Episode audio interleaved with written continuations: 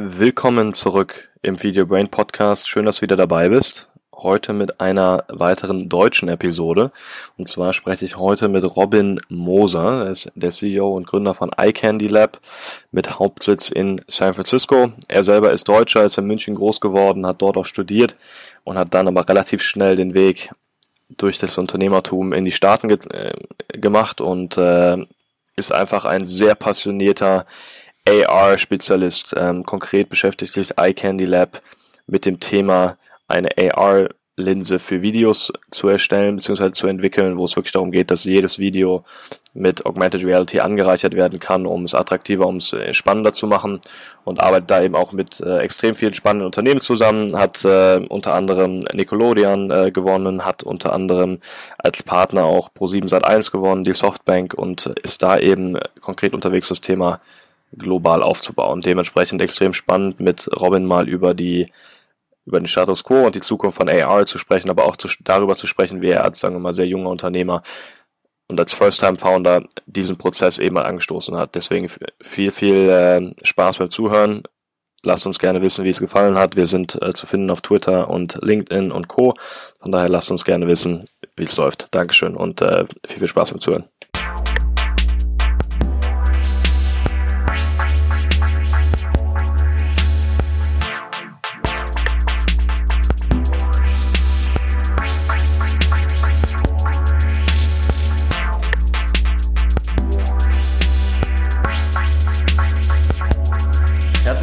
Zurück im VideoBrain Podcast. Schön, dass du wieder dabei bist. Ähm, eine weitere Episode äh, wieder in Köln äh, mit einem Gast aus San Francisco, ähm, mehr oder weniger frisch eingeflogen.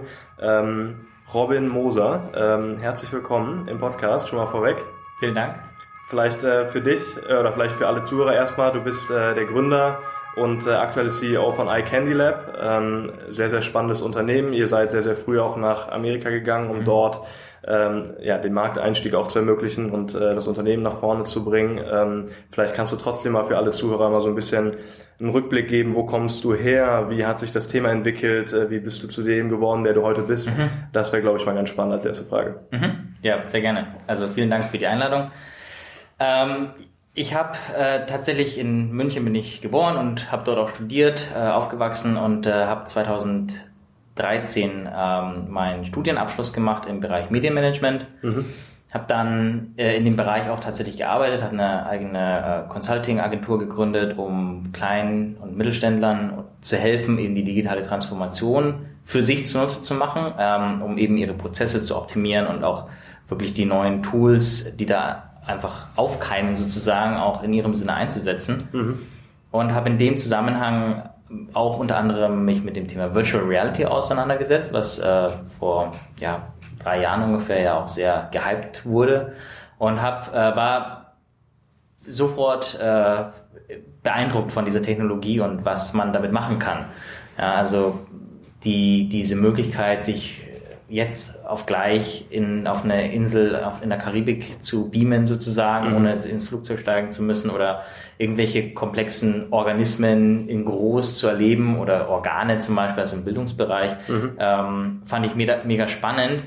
Habe aber natürlich genauso wie auch äh, viele andere Endkonsumenten am Ende des Tages ja dann auch festgestellt, dass die Technologie vielleicht einfach noch nicht so weit ist, ja. um äh, im Massenmarkt auch a- adaptiert zu werden. Und ähm, äh, zu dem Zeitpunkt ähm, damaliger Mitgründer auch ähm, die die Idee ausgearbeitet sozusagen, was ist denn, wenn man quasi Bewegtbild, also Video-Content, eben mit dem Tool Augmented Reality anreichert, weil das war auch die Zeit, wo Pokémon Go ziemlich am Hypen war und mhm. das ganze Thema A R einfach überall in den Nachrichten war, und wir haben dann ähm, relativ zügig angefangen, so ein, ähm, so, ein, so ein M V P zu entwickeln, also wirklich ein ganz rudimentäres Produkt, und ähm, das hat funktioniert, und dann haben wir quasi gesagt, jetzt wird es Zeit, das Ganze zu professionalisieren, und äh, Company ausgegründet.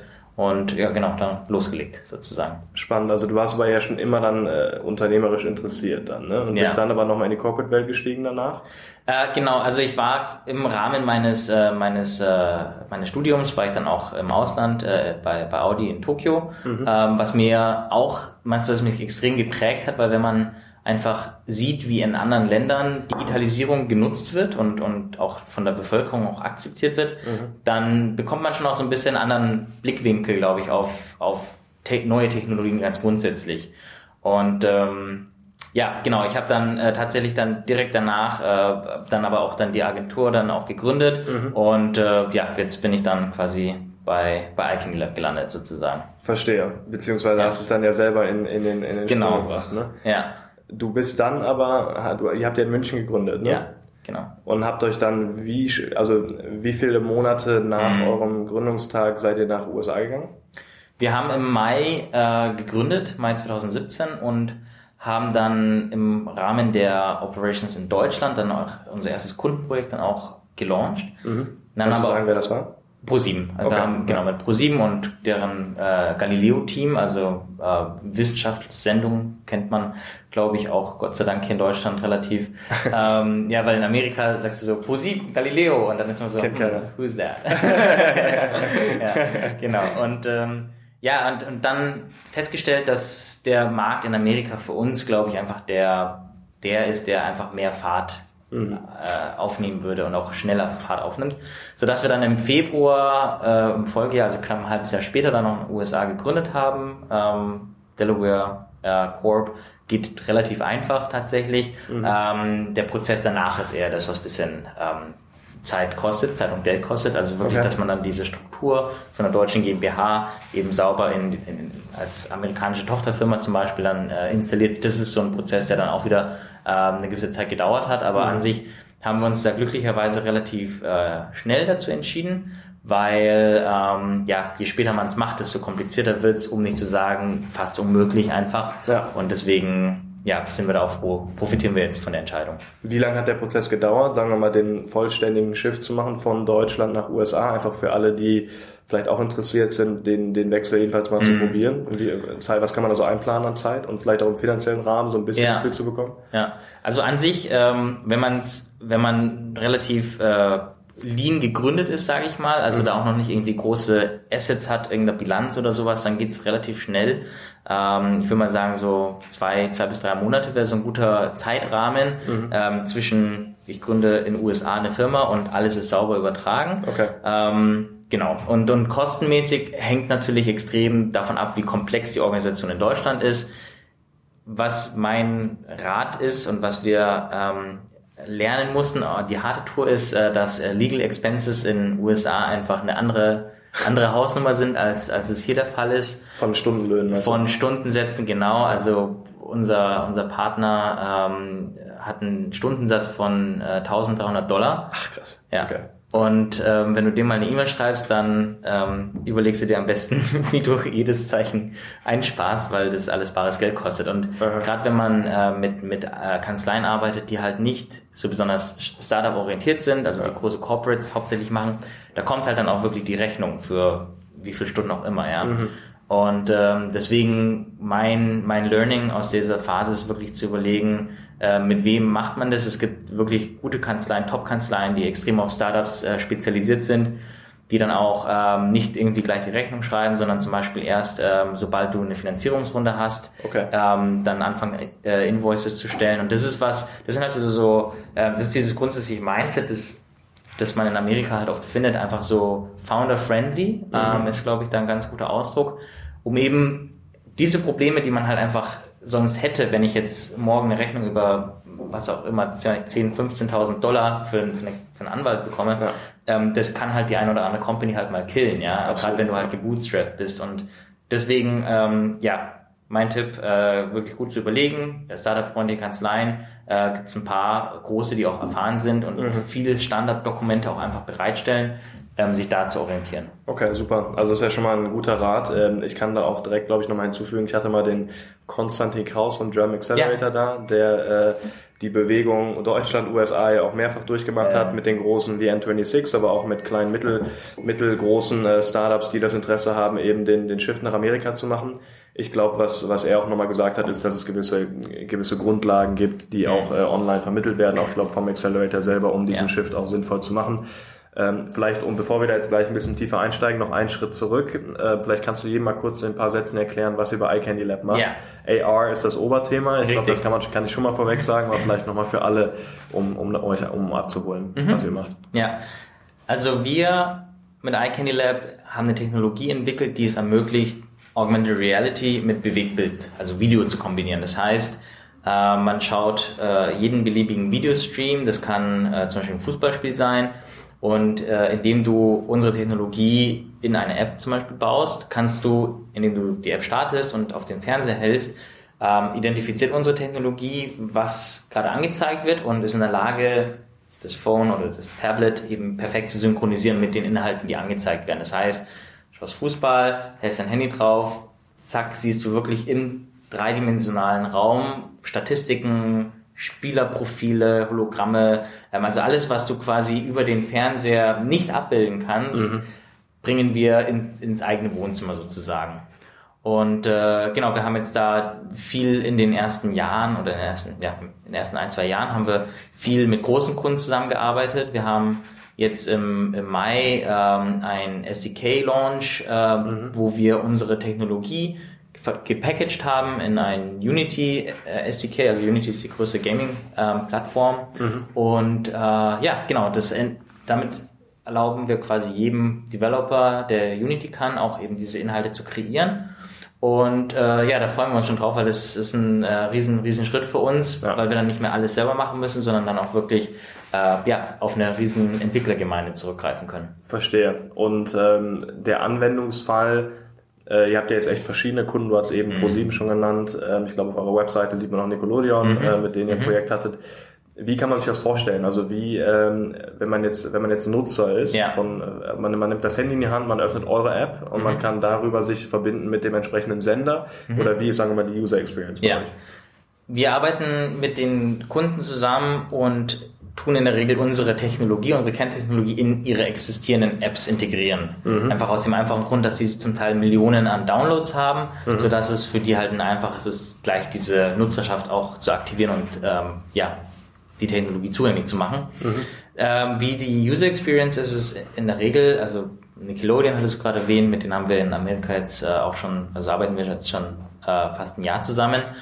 Ähm, wie das da funktioniert ist, du hast die, die App von Nickelodeon, Screens Up heißt die, mhm. ähm, öffnest die, hältst den auf A R-enabled Content, also das heißt, am Ende des Tages, du hast ähm, on-air, also hast quasi auf dem Screen dann Einblendungen, wo dann steht, okay, jetzt ist A R-enabled, mhm. in, wenn du dein Handy in dem Moment draufhältst, dann passiert eben das, was ich beschrieben hatte. Unsere Technologie erkennt, dass du Nickelodeon siehst, mhm. weiß auch genau, in welchem, in welcher Millisekunde im Programm du gerade bist, was wichtig ist aufgrund der unterschiedlichen Latenzen. Mhm. Und äh, genau, dann passiert das A R-Feuerwerk. Und es sind, ähm, also wir hatten interaktive Minigames, ja, wo du dann, wo dann der Fernseher in ein Basketball ähm, Board sich verwandelt und du dann quasi interaktiv äh, Minigames spielen kannst zum Beispiel. Mhm. Ähm, wo dann grüner Schleim ist so ein, so ein Signature, ähm, Signature-Ding von, von Nickelodeon, ja. Ähm, kommt dann auch noch grüner Schleim und äh, ist halt der ganze Wohnzimmer voll mit, mit grünem Schleim irgendwie. Und also es geht wirklich darum, dieses äh, relativ lineare und non-interaktives Medium Fernsehen einfach anzureichern und interaktiv mhm. erlebbar zu machen. Genau, ja. Spannend. Also ich, ein komplett neues Thema, ne? Also A R, klar, ist vielen bekannt. Ähm, wir hatten noch mal einen Podcast zum Thema V R äh, hier hier jetzt im, im im Podcast selber. Aber A R ist ja, sagen wir mal, ein Feld, was über viele interessiert. In der Mode mhm. sieht man ja auch schon erste mhm. Anwendungsfälle, ja. ähm, wo wo man äh, sich so ein bisschen identifizieren kann. Und ich glaube, gerade für für junge Leute, die irgendwie Interesse haben, oder auch für, für Leute, die Fußball interessiert sind, Statistiken noch zu sehen, das ist ja. ja ein extrem spannendes Feld, weil man sonst immer irgendwie die App aufmachen muss und drei, drei Buttons klicken muss, bis man überhaupt da ist, wo man sein will. Und ja. wenn man es natürlich live direkt verknüpfen kann mit dem Spiel und ist trotzdem noch, ähm, sagen wir mal, fokussiert auf das, was eigentlich passiert, und kann aber Nebeninformationen mitnehmen, ähm, das ist, glaube ich, eine extrem spannende Entwicklung. Mhm. Wie hast du das Team technisch aufgebaut? Also bist du, sagen wir, im Gründerteam, hast du einen technischen Entwickler noch mit drin? Habt ihr alles selber entwickelt? Wie, kann, wie ja. habt ihr da, wie seid ihr vorgegangen? Ähm, wir haben, nachdem wir die Idee ein bisschen konkretisiert haben, haben wir unseren äh, C T O gesourced. Äh, das war damals ein äh, gemeinsamer Freund äh, von dem äh, damaligen Co-Founder. Mhm. Und ähm, Ja, also wie es halt so ist, ähm, man hat ein Problem, das man zu lösen hat, aber weiß noch nicht so genau, was sind die besten Tools, um das Problem zu lösen. Technisch. Technisch, ja. Technisch. Ja. Mhm. Und ähm, was wir fe- festgestellt haben, ist wirklich, dass es aufgrund eben dieser ganzen Globalisierung ja auch wirklich Plattformen gibt, die einem extrem gutes Talent ähm, zugänglich machen. Mhm. Und äh, wir wussten, wir brauchen Kompetenzen im Bereich Computer Vision, wir wussten, wir brauchen Kompetenzen im Bereich ähm, Engine, also in dem Fall Unity, mhm. und ähm, haben uns dann wirklich darüber unser Team gesourced. Also wir hatten unseren C T O, den Sascha, der dann ähm, genau diese Bewerber über, also wir haben es über Upwork ab, ausgeschrieben, okay, dann anfangs ja. auch,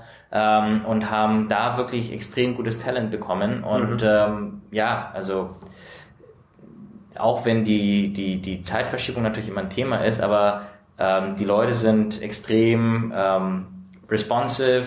Man hat natürlich auch einen äh, Wettbewerbsvorteil, also in, in Sachen Kosten. Ja. Ja, jemand in, in der Ukraine kostet wesentlich weniger als jemand in mhm. Deutschland. Und das, das Talent ist hier halt auch einfach schlicht und ergreifend nicht verfügbar. Ja. Ähm, wenn wir hier versuchen, einen, einen guten Developer zu bekommen, da suchen wir erstmal ewig und finden dann halt auch nicht unbedingt das, was man an Talent in anderen Ländern finden würde, ja. und das halt zu einem sehr ähm, ja, kompetitiven Preis einfach. Also habt ihr gute Erfahrungen gemacht, gerade am Anfang über Upwork, Absolut. Talente zu finden. Ja. Das wäre auch was, was du weitergeben würdest, um, sagen wir mal, schnell replizierbar äh, junge Leute zu finden, die Interesse ja. haben, oder generell Leute zu finden, die Interesse haben, in der spezifischen Technologieform äh, mitzuarbeiten. Ja, also es okay. ist natürlich immer so Hit and Miss, also manchmal greift es halt auch ins Klo.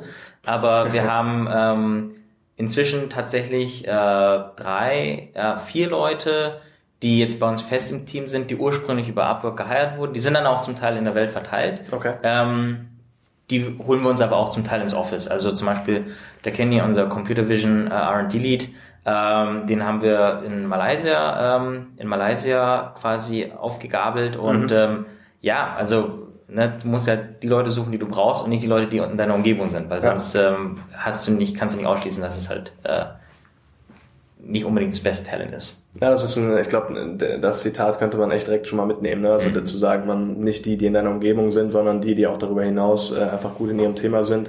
Ich glaube, da gibt es auch ein äh, spannendes Zitat von Peter Drucker, der auch mal gesagt hat, wenn du, gerade am Anfang, wenn du, wenn du hirest, klar geht es um Kultur, es geht darum, mhm. dass die Leute passen, aber letztendlich geht es ja auch darum, dass das Skillset so dermaßen on point ist für das ja. spezielle Themen äh, oder für den Themenbereich, den du suchst, mhm. einfach um, um, um auch später, im späteren, in der späteren Phase auch weitere Kompetenzen mit reinzunehmen, die dann Ja. auch die Kernkraft nochmal ergänzen, ergänzen. Ja. Ja.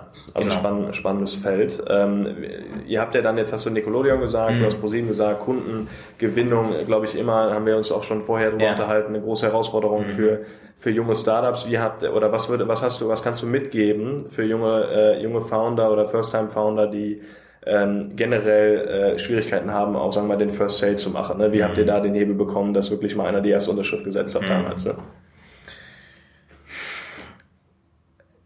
Der Sales-Prozess an sich ist ja auch, also unterscheidet sich auch oft von Firma zu Firma. Was mhm. wir für uns festgestellt haben, wenn du in große Medien-Companies verkaufen willst oder Telco-Carriers, ähm, mit denen wir jetzt auch viel zusammenarbeiten, ähm, hast du in der Regel halt immer ein Buying Center. Also es ist nicht einer, der irgendwie entscheidet, ähm, sondern es sind halt immer, sind halt immer mehrere Stakeholder, die am Tisch sitzen. Mhm.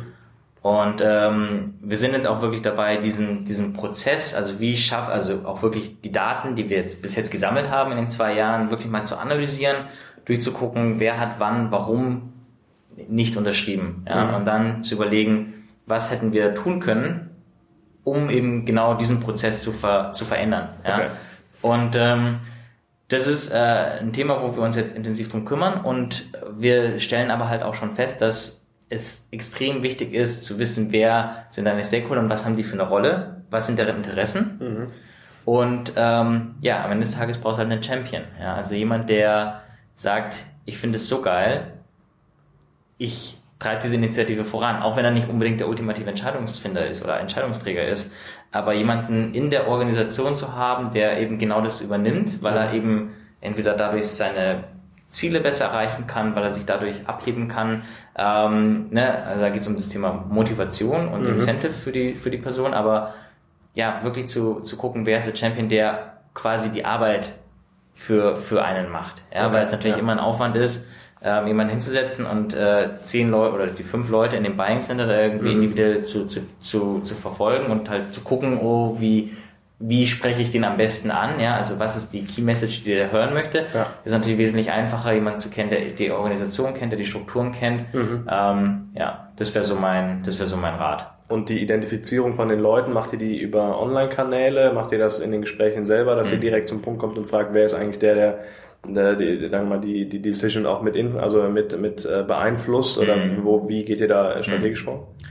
Also am Anfang ist es natürlich so, also man kann sich ja auch nicht immer aussuchen, mit wem man als erstes spricht. Ja, ja. Genau. Ähm, in der Regel ist es halt aber so, dass selbst wenn man dann jemanden hat, der das Thema auch nur ansatzweise interessant findet, der weiß dann auch, wer der richtige Ansprechpartner für sowas ist. Ja.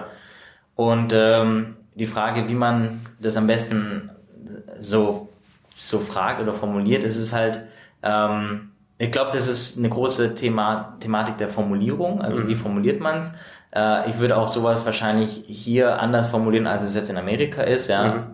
Glücklicherweise haben wir jetzt einen Großteil der Kunden in Amerika, wo man auch ähm, ja einfach über so eine gewisse persönliche Bindung halt dann auch so Themen ansprechen kann. Ja, ähm, ja wenn du halt einfach wissen willst, wen du an den Tisch bringen musst, damit da halt was entschieden wird, dann kann man das dort halt auch relativ konkret ansprechen. Und mhm. wenn du wirklich einen Champion hast, der seine Interessen halt damit ähm, durchsetzen kann, dann, dann sagt er auch, wen er da an den Tisch bringen muss. Okay, aber in dem Prozess, sagen wir mal, auch wenn du schnell den, den Champion findest, mhm. ähm, wie wichtig war dann doch Geduld, ne? Weil das ist ja auch das, mhm. äh, was, was viele junge Leute dann vielleicht immer ähm, missen, wo wir auch im, im, in dem Vorgespräch drüber gesprochen haben, ähm, ist Geduld ein Thema gewesen, was wir, was du schon immer irgendwie in dir hattest, mhm. oder musstest du auch im Prozess lernen, dass Sales Cycle dann doch länger als ein, zwei Monate dauern? Klar, also wenn du dann zum ersten Mal einen Deal hast, aber weißt auch, dass der Sales Cycle halt irgendwie wirklich ein halbes Jahr ist, mhm. dann, dann lernt man auch irgendwie gezwungenermaßen geduldig zu sein. Okay. Ich glaube, am Ende des Tages ist es Die, das Wichtigste ist, glaube ich, da ähm, halt trotzdem immer am Ball zu bleiben, auch wenn die Leute dann zum Teil das dann einfach in der Prio weiter nach unten äh, dann auch einsortieren. Mhm. Ähm, am Ende des Tages ist jeder halt für sich verantwortlich oder selber dafür verantwortlich, dass halt am Ende des Tages eine, eine Deal closed wird oder eine Unterschrift da ist. Ja. Und ähm, ja, gerade wenn man ein Startup ist und, und selber äh, als Entrepreneur, dann kommt auch niemand und nimmt dir das ab. Ja, ja, da muss ja. man sich dann einfach selber dann motivieren dann. Und gibt's da was, was du, sagen wir mal, äh, im Prozess vorher nicht gewusst äh, gewusst hast, was du aber nach dem dem jetzt so auch der nach den irgendwie zwei Jahren on the market, was du sagen würdest, das hast du schon mal mitgenommen, was du weitergeben würdest auf Sales-Seite, was du vielleicht vorher nicht gewusst hast, äh, was was du jetzt in der Erfahrung schon mitgenommen hast? Ja, also ich ich glaube, was man extrem schnell lernt, ist wirklich zu überlegen, wer ist relevant und wer nicht. Mhm. Ja, und die, die nicht relevant sind oder nur ansatzweise nicht an Top-Relevanz haben, ähm, gleich mal aussortieren. Weil an Kunden oder an, an den Leuten, Mitarbeitern? An äh, sowohl als auch. Okay. Ja, es gibt viele Leute, die halt sich einfach educaten wollen und dann sprechen die mit dir und da hast du das Gefühl, das läuft irgendwie voll gut, weil der hat voll viele Fragen und ist voll interessiert. Aber am Ende des Tages ist er halt wieder der, der das äh, Thema so versteht, wie es halt ähm, am besten eingesetzt werden kann und auch nicht der Entscheidungsträger, ja. Und ja. Äh, solche Leute halt auszusortieren, ähm, das ist was, was, was, was ich dann doch äh, ja relativ schnell dann auch in dem Prozess gelernt habe. Gerade um den Fokus dann auch zu halten. Ne? Genau, absolut, ja. ja. Okay, ja. Spannend. Also das ist, glaube ich, was, was man mitnehmen kann. Ähm, um einen Schritt weiter zu gehen. Ne? Ihr seid jetzt auch in der Phase, wo ihr auch schon mal erstes, erste Finanzierung aufgenommen habt mhm. und das natürlich auch, sagen wir mal, mittelfristig auch weiterhin Thema für euch ist, um, um Wachstum auch zu ermöglichen. Was hast du da so mitgenommen? Weil Thema Finanzierung ist ja wieder ein komplett anderes Spektrum, mhm. da könnten wir einen, einen eigenen Podcast drüber machen, glaube ich, ja. ähm, wo es ganz, ganz viele Optionen gibt. Äh, trotzdem hast du ja jetzt schon deine ersten Erfahrungen gemacht. Du bist auch im Valley, mhm. was ja nochmal für Finanzierungsthemen nochmal eine andere Dynamik hat mhm. und ja auch oft als Haifischbecken so ein bisschen gewertet wird mhm. äh, in Deutschland in Jedenfalls. Wie hast du das wahrgenommen und was würdest du da äh, auch mitgeben auf der Seite der Finanzierung? Ähm, ich glaube, das Thema, was wir gerade auch hatten, das Thema Geduld und mhm. geduldig sein, das äh, trifft auf Finanzierungs- oder Fundraising-Themen natürlich genauso zu. Ja? Ja. Ähm, manchmal ist es einfach so, dass äh, die Themen intern erst nochmal durchgekaut werden müssen und deswegen dauert es ein bisschen länger. Ähm, aber man darf sich halt da nicht ermutigen lassen und das ist natürlich auch was, was äh, man selber äh, wo man sich selber einfach auch motivieren muss oder wo man dann auch mit dem Team, finde ich, auch äh, viel drüber sprechen äh, kann und soll, um eben ähm, ja zum einen die Information natürlich weiterzutragen, aber auch um nicht komplett irgendwie zu denken, man äh, also an sich selber zu zweifeln. Mhm. Ja.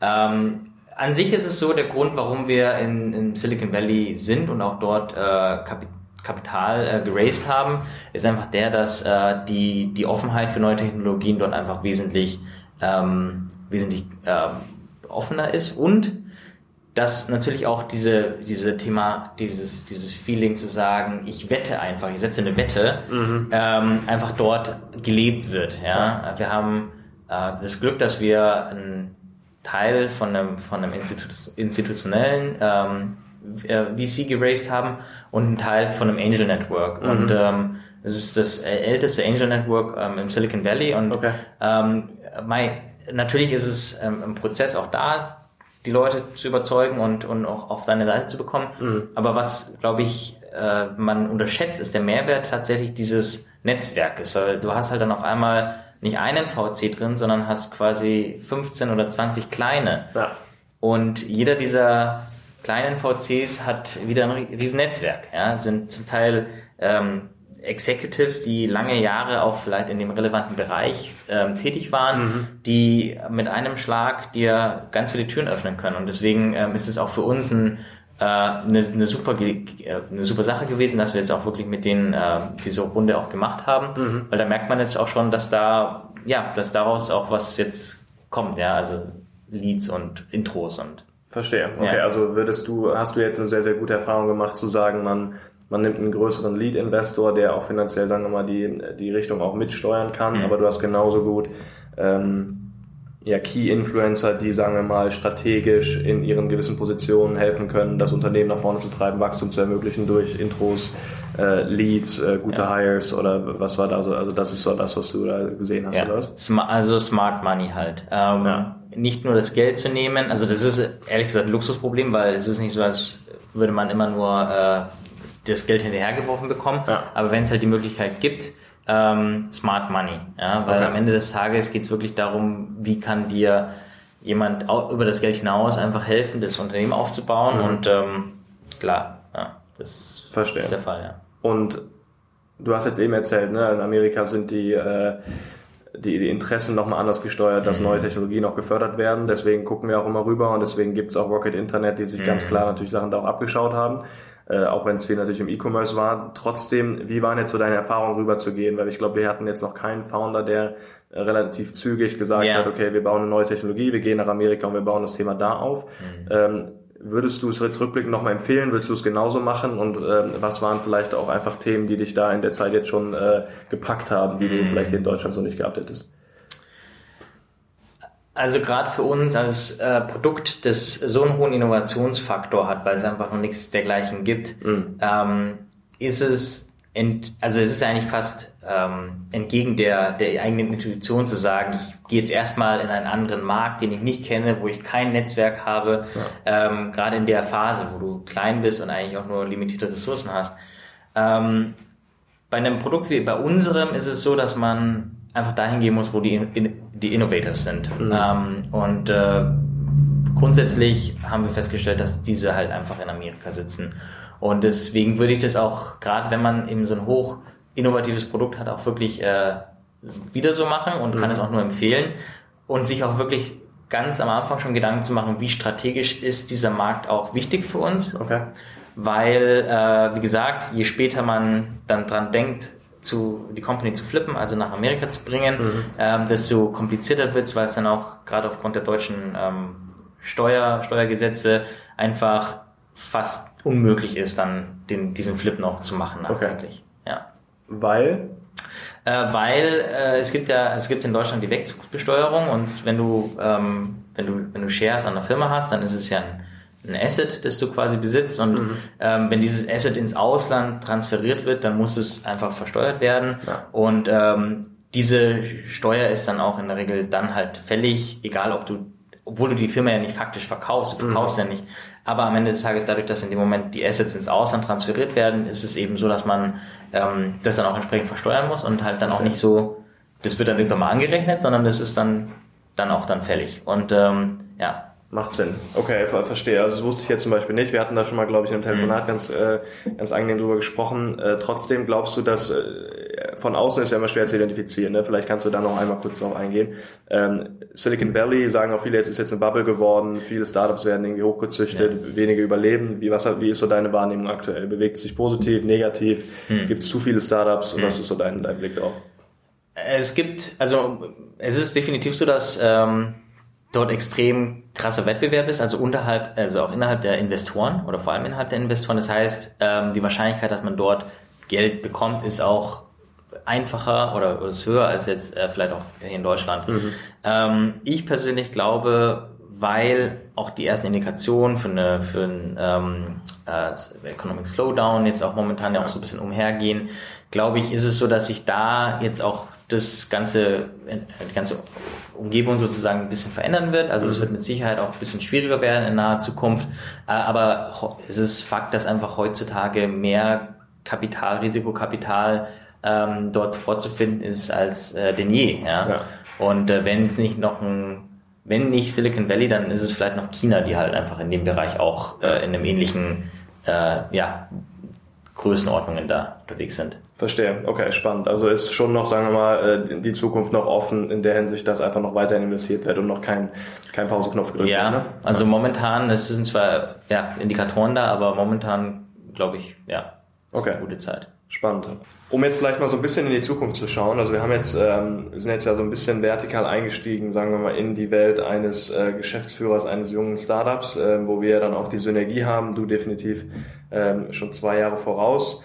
Jetzt mal thematisch gesehen, um vertikal nochmal reinzugehen, A R, super spannendes Thema. Ähm, wenn wir so ein bisschen in die Zukunft schauen, was glaubst du, wo geht's hin? Ähm, wo, wo wird es sich weiterentwickeln, technologisch, auch aus, aus Marken, aus Marktsicht? Ähm, wo geht Consumer Behavior auch vielleicht auch hin in der Richtung? Vielleicht kannst du da mal so ein bisschen Insights geben. Mhm. Ähm, ich, also wir, wir alle, glaube ich, bauen ja Companies nicht, weil wir glauben, dass äh, man nach einem Jahr oder nach zwei Jahren damit fertig ist, sondern mhm. ähm, das Ziel ist ja schon, wirklich ein großes Business draus zu machen. Und wie ich jetzt momentan A R sehe, ist, dass wir zwar noch am Anfang sind, aber einfach extrem viel sich in dem Bereich bewegt. Also nicht nur budgetmäßig, also geldmäßig, sondern einfach von der ähm, Gesamtindustrie sozusagen. Ja? Äh, wenn man sich anschaut, wie Technologien, also neue, große, wichtige Technologien für die Menschheit, also sowas wie Telekommunikation oder Internet, die laufen oft durch einen ähnlichen äh, Adaptionszyklus und der fängt mhm. halt oft an im Bereich äh, also Militär, Defense, ähm, wo zum Beispiel diese Medien halt genutzt werden im, im, äh, im Bereich der, der, der Kriegsführung. Ähm, hat natürlich auch damit zu tun, dass da oft große Regierungsbudgettöpfe dahinter hängen. Ja, ja. Ähm, und das schwappt dann über eben in den Bereich der, der Enterprises, also in Produktionsumgebungen. Äh, Und landet dann letzten Endes beim Consumer zu Hause, also sowas auch mit dem Computer zum Beispiel. Mhm. Und ähm, wir sehen einfach, dass A R in den Bereichen Military in Form von Head-Up-Displays zum Beispiel ähm, bereits seit langer Zeit genutzt werden. Im, der Enterprise-Markt hebt gerade hebt gerade extrem ab, also mhm. äh, da wird auch momentan mehr investiert denn je.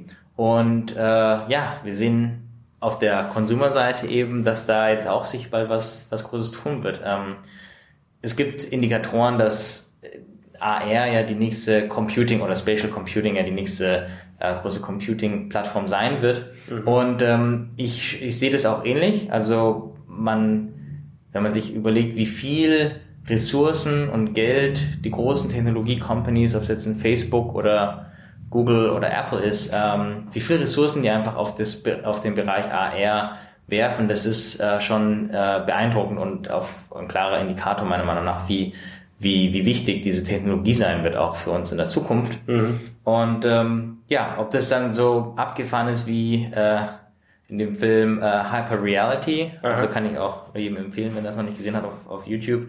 Ähm, ob das dann so abgefahren sein wird, ist natürlich, äh, bleibt zu beantworten, aber es geht auf jeden Fall in die Richtung, wo Informationen immer wichtiger und immer ähm, immer ähm, immer persistenter werden. Also sie werden ein elementarer Bestandteil unserer täglichen Kommunikation und auch unseres Umfelds werden. Mhm. Und das wird viel über A R, glaube ich, passieren.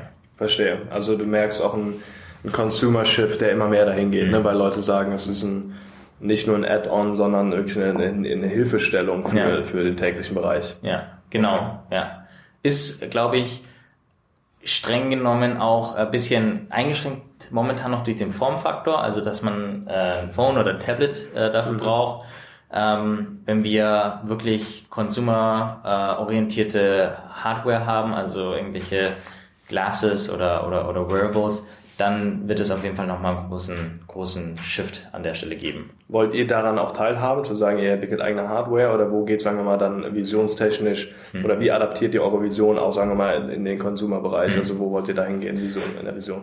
Ja, ähm, wir sind eine Plattform, die in erster Linie diese diese äh, diese Experience quasi ermöglicht, dass ich Bewegtbild mehr anreichere. Mhm. Und für uns ist da sekundär nur, was für eine Hardware das am Ende auch ausgibt.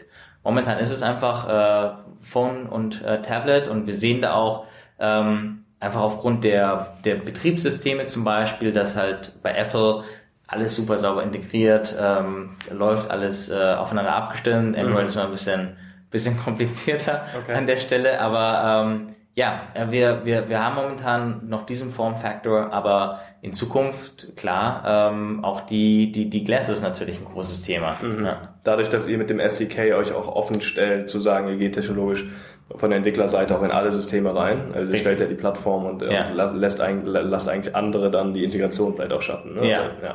Genau, genau, richtig. Ich meine, man muss auch realistisch sein, ja. Ähm, der, der, der, der, der Wearable-Markt ist einfach nicht, noch nicht da, einfach ja. technologisch noch nicht da, wo, wo man ihn haben möchte. Jetzt gibt's ja extrem viele heiße Gerüchte momentan über, über Apple und deren äh, Wearable, was spekuliert wird.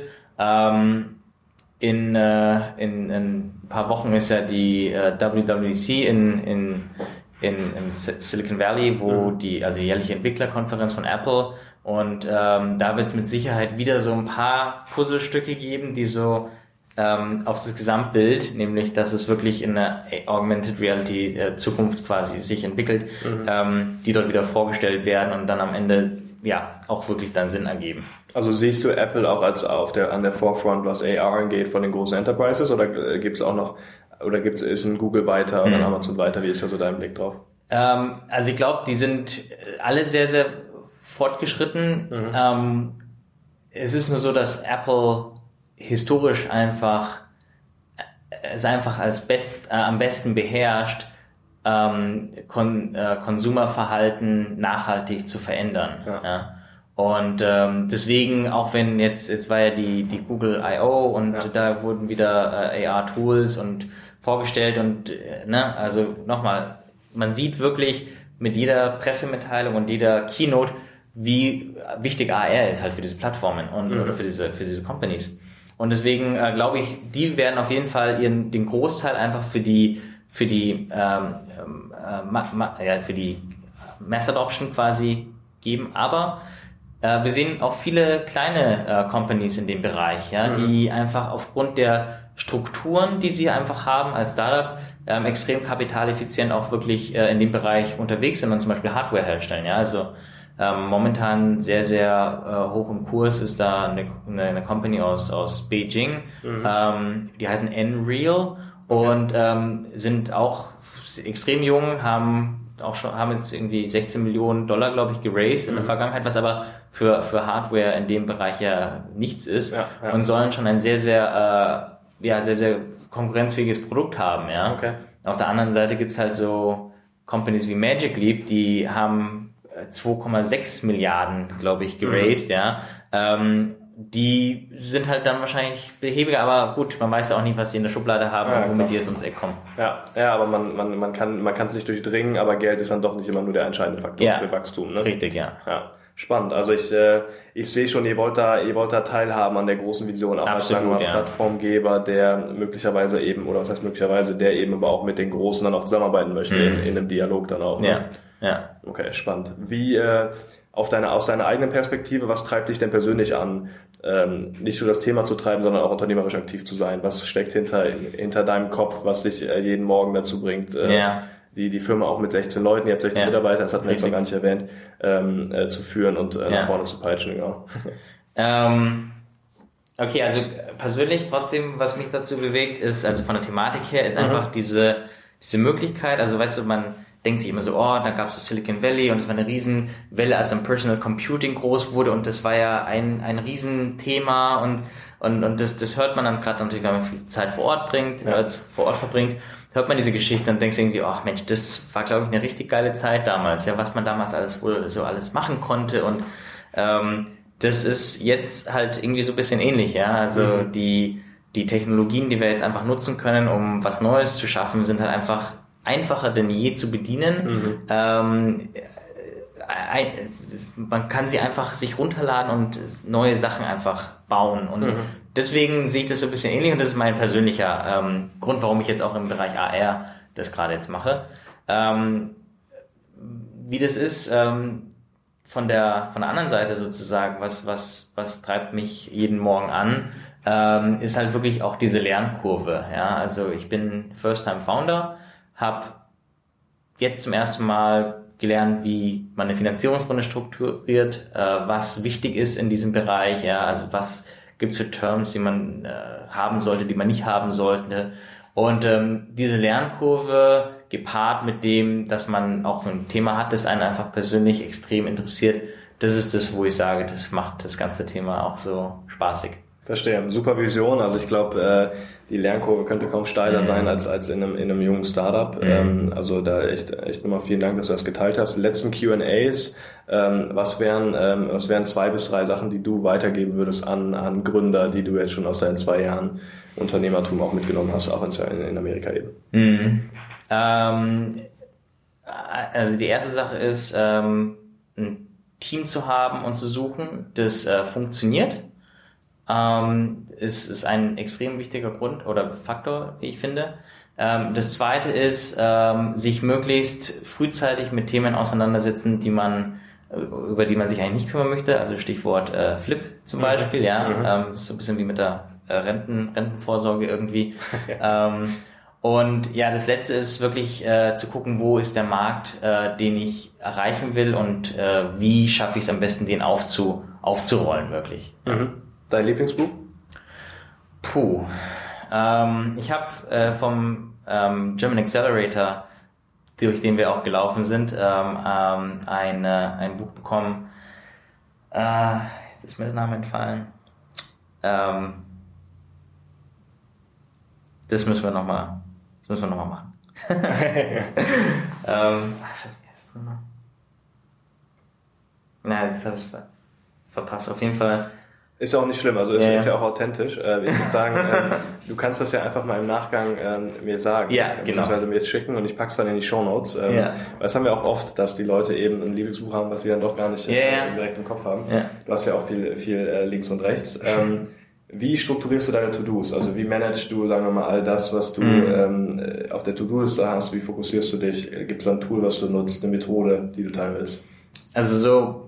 so analog es sich auch anhören mag, aber mein Tool ist ein Post-it, das ich mir jeden Tag neben meinen Laptop lege, wo ich die Sachen aufschreibe, die ich machen muss, mhm. ähm, und dann auch äh, abzuhaken. Ja? Also äh, ich, wir, wir nutzen intern Slack und so weiter, also alles das sind tolle Tools, ja. aber am Ende des Tages ähm, muss man sich da daran orientieren, was er am besten hilft. Und allein auch dieses Gefühl, weißt du, nimmst einen Stift und streichst halt irgendwie durch, das ist, äh, ja, das, das motiviert auch.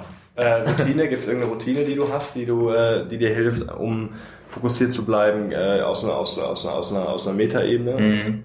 Sport oder irgendwas in der Richtung? Oder, äh, also dadurch, dass ich momentan extrem viel unterwegs bin und dann natürlich auch mit, mit Jetlag und so weiter und oder auch Calls, die dann irgendwie später in der Nacht oder extrem früh am Morgen sind, mhm. ähm, ist es natürlich immer ein bisschen schwer mit Routinen. Ja.